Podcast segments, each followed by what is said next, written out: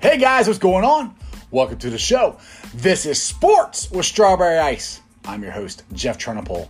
And as always, I'm bringing you sports from a West Side point of view right here in the great city of Cincinnati, Ohio, home of the Cincinnati Reds. Yes, I'm wearing the same clothes again because, well, same jersey and shirt and hat because the Reds won last time I wore them and they didn't lose last night. They didn't play last night, but they didn't lose. So I'm hoping they're going to win again today. I'm a little superstitious. Do me a favor, if you checked the, or found the show, do me a favor, hit that like and subscribe button. I am up to 613 subscribers. Let's try to get that rolling all the way to 700 as fast as we can. Now, this show, as many of you know, and every show, is brought to you by T Properties. T Properties, quality housing for quality people. Check out their website at www.tpropertiesllc.com for all your rental property management and rental needs. All right, guys, it is official. Joe freaking Burrow arrived at PBS. Joe said, I think we're going to have one of the best receiving corps in the league. Now, Joe was there today because he signed his new contract. Burrow showed some of the elements that makes the Bengals believe he's got the easy confidence, like Paul Brown would always say, act like you've been there before, and the makeup to take the franchise over. Now, all this was on display today. There was a video of Burrow I posted on Sports with Strawberry Ice, and I think on uh, Bengals Nation of Burrow walking from the locker room to the field for the very first time gave me goosebumps just watching it. Now, Burrow said, he said, uh, I was thinking that it, it was finally about time. Time to get signed, time to get there. That ended the three months of him waiting to make his first visit to PBS. He's like, I've been sitting at home for months. So it's nice to be able to get back to work.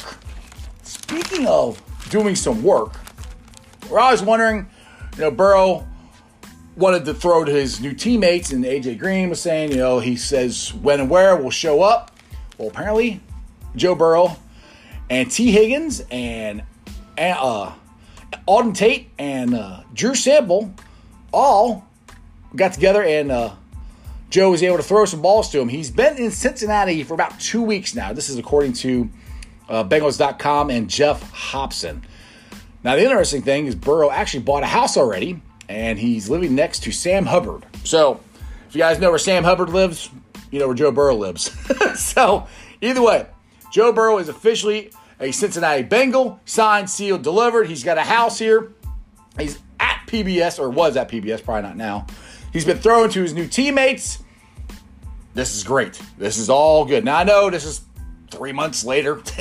we all hoped it would happen, but at least it's happening, and he signed and ready to go.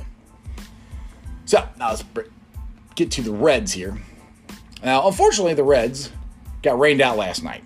Now, the funny thing is, see the Twitter war between uh, them and uh, Rizzo last night? It was interesting. By the way, they play, they play again tonight at uh, 7:10, which actually it's on right now. I can't watch it because I'm talking to you guys. But the Twitter war last night was was very interesting between the Cubs first baseman Anthony Rizzo and the Reds. He said he tweeted out, "Hey, hey, at Reds, when do you think the window is going to be asking for a friend?" He said, "Maybe check Home Depot for one," meaning a window of time when the rain was going to stop. He posted a picture of the radar and it's all green, and like there's no no window of of when we were going to get started. Well, the Reds answered back and posted a picture of Sonny Gray, who kicked their ass the other day, holding up a window. Said, there you go. Rizzo then replied, well, it's a player safety issue. We got guys sitting in the clubhouse and yada, yada, yada, whatever.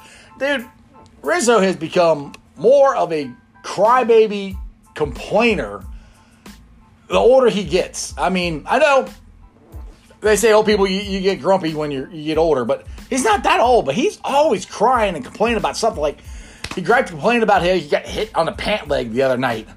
It's like whatever. I he's just he's I used to kind of respect him and like him, but ah, he's really just getting on my nerves. Anyway, the Reds are, like I said, taking on Detroit tonight at 7:10. It's gonna be very, very interesting because the Reds broadcasters are all here in Cincinnati, and the Reds are in Detroit. So it's be kind of interesting to see how all that's going to work out with the radio broadcast and the TV broadcast. Which, honestly, the radio broadcast it sounds exactly the same to me. I I don't hear a difference at all. The TV broadcast, I mean, yeah, it's different because there's there's no fans in there, but honestly, it's been fine. I haven't, you know, it hasn't bothered me at all. Now, maybe that's because I haven't seen sports in, you know, three months, four months, however long it's been. So I'll take anything right now. But it's uh, enjoyable watching, and hopefully the Reds can go and sweep the Tigers and get back in, or not get back, get into first base, first place. Ugh, if I could talk today. All right, we got some great news for the University of Cincinnati Bearcats. Last week, Chris Vogt said that he was coming back, and I was saying, I'm hoping Keith Williams does the same thing because we don't know when the draft's going to be or any of that stuff. So, anyway, Keith came out today on his Instagram and said that he will be returning to the U- University of Cincinnati. So, that's great. We got Vogt back, we got Keith Williams back, we're getting all our players back and the new ones. So, it's going to be very fun to watch John Brannen and his his version of the Bearcats because it's going to be different than last year. I think he's going to be able to implement more of the offense that he wants to do, the ball movement, uh, quick passes, getting into getting open shots.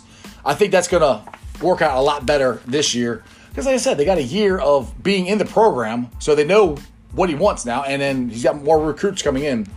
So I'm very excited to watch my Bearcats come up here this winter. Now today's Friday, and if you're new to the show, if you're not, I do this thing called Zeke of the Week. It's just something that, you know, somebody in sports said something stupid, or they irritate you, or you just look at them going, What? Hey, you a Zeke. Well, mine is Bill Polian. I, I mean, I I respect Bill Polian. I think he's been a great general manager. And for the most part, I agree with what he says on ESPN. But for what he said about Joe freaking Burrow, it was kind of like, okay, that that doesn't make any. I mean, it makes sense, but it's like, why even say it? He goes, you know, Burrow's going to be so far behind. You know, he's going to struggle. The way to get the get better at football is to play football. Well, no, duh. Of course, the way to get better at playing anything is to play it. anyway, to get better at trade, go do the trade. Speak a language. You gotta actually speak the language. You know, of course. I mean, that take is just so duh. like it's just stupid. And who knows if he's to be behind the eight ball? I mean, yeah, he could be because he hasn't got the play, but they have got to throw the ball around with uh, of the wide receivers, and he's had lots of zoomies. I honestly think he's going to know the offense better than any other rookie quarterback coming into the rookie season because he hasn't been able to do anything else. So he might already have the mental part of the game down. So that could be a, a bigger advantage than actually playing. He knows he can play. It's just you gotta you gotta know where the ball is going before you throw it. And Joe might be there already of three months of just studying the playbook. So Bill Polian, you sir are my Zeke of the week. I'm not so sure you're right about how far he will be behind. Maybe I'm wrong, maybe I'm not.